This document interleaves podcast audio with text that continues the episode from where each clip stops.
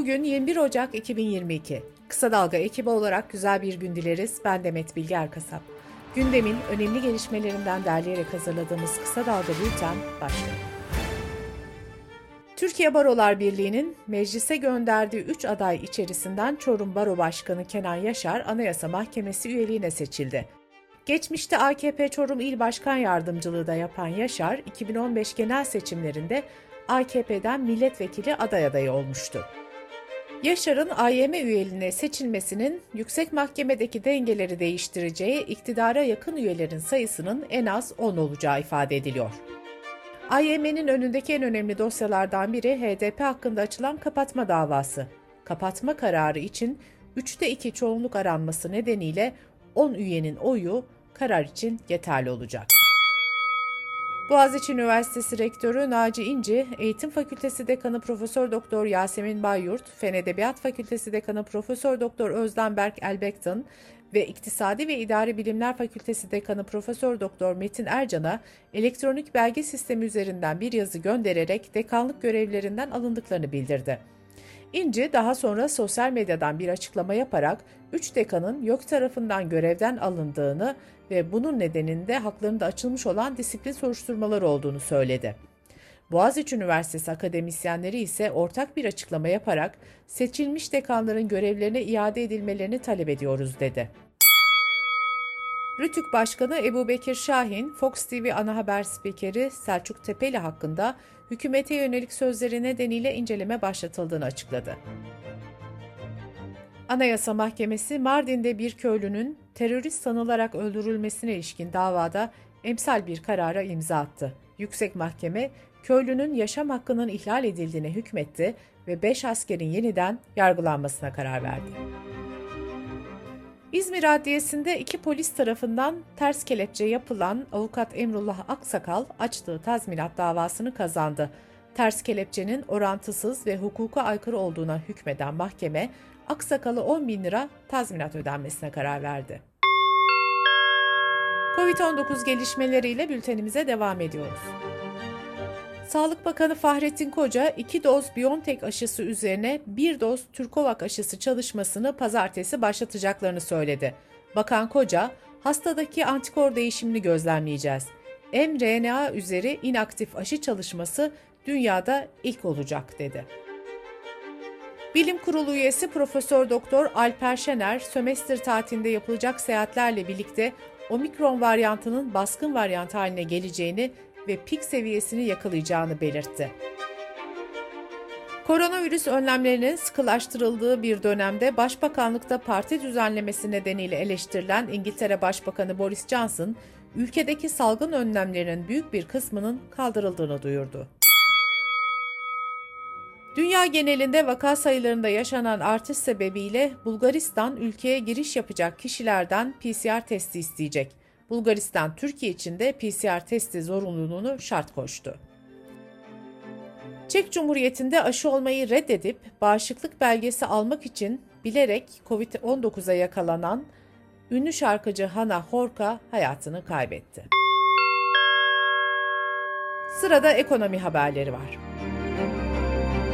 Merkez Bankası beklentiler doğrultusunda politika faizine dokunmayarak %14'te sabit bıraktı. Kulislere göre Mayıs ayına kadar yeni bir faiz indirimi de beklenmiyor. Türkiye İstatistik Kurumu'nun Aralık ayı verilerine göre yurt dışı üretici fiyat endeksi aylık %25.92, yıllık %87.64 arttı. En yüksek artış %176.93 oranla enerjide hesaplandı. Enerji, Petrol, Gaz, İkmal İstasyonları İşveren Sendikası benzinin litre fiyatına 46 kuruş zam yapıldığını açıkladı. Bu zamla birlikte benzinin litre fiyatı da 14 lirayı geçti. Son zamla motorinin fiyatı da 14.34 lira olmuştu. Rekabet Kurumu Başkanı Birol Küle, gıda fiyatlarına ilişkin olarak ikinci soruşturmanın yürütüldüğünü ve üçüncü soruşturmanın da başlayabileceğini söyledi. Bebek mamalarındaki fiyat artışına ilişkin piyasada hakim olan firmaya yönelik soruşturma açıldığını belirten Küle, Alman beşisi olarak tanımlanan otomobil firmalarına ilişkinde soruşturmanın sonucunun haftaya açıklanabileceğini söyledi. Dış politika ve dünyadan gelişmelerle bültenimize devam ediyoruz. Güney Kıbrıs'ın PYD'ye ofis açma izni vermesine ilişkin açıklama yapan Dışişleri Bakanı Mevlüt Çavuşoğlu, Türkiye'ye ya da KKTC'ye bir saldırı olursa bunun bedelini ödetiriz, ateşle oynamasınlar ifadelerini kullandı. ABD Başkanı Joe Biden görevinde birinci yılını tamamlaması nedeniyle Beyaz Saray'da düzenlediği basın toplantısında iç ve dış politika başlıklarını değerlendirdi, gazetecilerin sorularını yanıtladı. Biden, Ukrayna krizi konusunda şöyle dedi. Ukrayna'yı işgal edip etmemek Rusya'ya bağlı. Ancak Ukrayna'ya küçük bir müdahale olursa bunun sonuçları konusunda kavga vermemiz gerekir. Rusya Batı'yı, ABD'yi ve NATO'yu ciddi anlamda test edecek. Bence Ukrayna'ya girecek. Rusya Ukrayna'yı işgal ederse bu dünyada 2. Dünya Savaşı'ndan bu yana en önemli olay olur. Kremlin sözcüsü Peşkov ise Biden'ın açıklamalarına tepki gösterdi ve şunları söyledi. Bu sözlerin Avrupa'da yükselen gerginliği azaltmaya katkısı olacağını düşünmüyoruz. ABD'nin yaptırım tehditlerinin Kiev'i sorunu güç kullanarak çözme konusunda cesaretlendirmesinden endişeliyiz. Ukrayna Savunma Bakanı Reznikov ise batılı ülkelere derhal Moskova'ya yaptırım uygulamaya başlamaları çağrısında bulundu.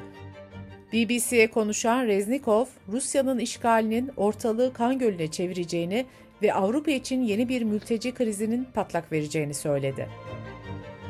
Bu arada ABD Dışişleri Bakanı Antony Blinken, Kiev'de Ukrayna Cumhurbaşkanı Zelenski ve mevkidaşı Dimitro Kuleba ile görüştü. Rusya'nın askeri operasyon düzenlemesi durumunda ABD'nin Ukrayna'ya destek olacağı sözünü veren Blinken, Rusya'nın sınırdaki askeri varlığı göz önünde bulundurulduğunda böyle bir müdahalenin her an başlayabileceğini ifade etti. Avrupa Birliği Komisyonu Başkanı Ursula von der Leyen ise Rusya ile diyalog istediklerini fakat Ukrayna'ya saldırması halinde ağır yaptırımlarla karşılık vereceklerini belirtti. Fransa'da meclis, Çin'in Uygurlara yönelik insan hakları ihlallerini soykırım olarak tanıma kararı aldı. Daha önce Hollanda, Kanada, Britanya ve Litvanya parlamentosu Uygurlara yönelik uygulamaları soykırım olarak tanımıştı. Avrupa Birliği'nin dört büyük ülkesi Dışişleri Bakanları seviyesinde İsrail'i uyardı. Alman, Fransız, İtalyan ve İspanyol bakanlar İsrail'e Doğu Kudüs'teki yerleşim politikasından vazgeçme çağrısında bulundu. Pakistan'da bir pilot kötü hava koşulları nedeniyle ertelenen Riyad-İslamabad uçuşunun ortasında acil iniş yaptı. Pilot mesain bitti derken yolcular olayı protesto etti. Dünyada koronavirüsle mücadele sürerken bilim insanları antibiyotik direnci nedeniyle kaydedilen ölümlerin giderek arttığı uyarısında bulunuyor. Tıp dünyasının saygın yayınlarından Lancet dergisinde yayınlanan bir araştırma sonucuna göre 2019 yılında dünya çapında 1,2 milyondan fazla insan antibiyotik direnci nedeniyle yaşamını yitirdi. Bilim insanları ve sağlık yetkilileri antibiyotiğin yanlış ve gereksiz kullanımı nedeniyle antibiyotik tedavisine yanıt vermeyen bakteri ve mikrop türlerinin arttığı uyarısında bulunuyor. Bültenimizi kısa dalgadan bir öneriyle bitiriyoruz. Soma'da Türkiye tarihinin en büyük iş cinayeti işlendi. 301 madenci göz göre göre kaza denilen ihmaller zinciri sonucunda hayatını kaybetti. Geriye acılı insanlar, yitip giden hayatlar ve bir adalet mücadelesi kaldı. Soma davasında neler olup bittiğini duruşmaları yakından takip eden Rengin Arslan araştırdı. Kısa Dalga.net adresimizden ve podcast platformlarından dinleyebilirsiniz. Gözünüz kulağınız bizde olsun. Kısa Dalga Medya.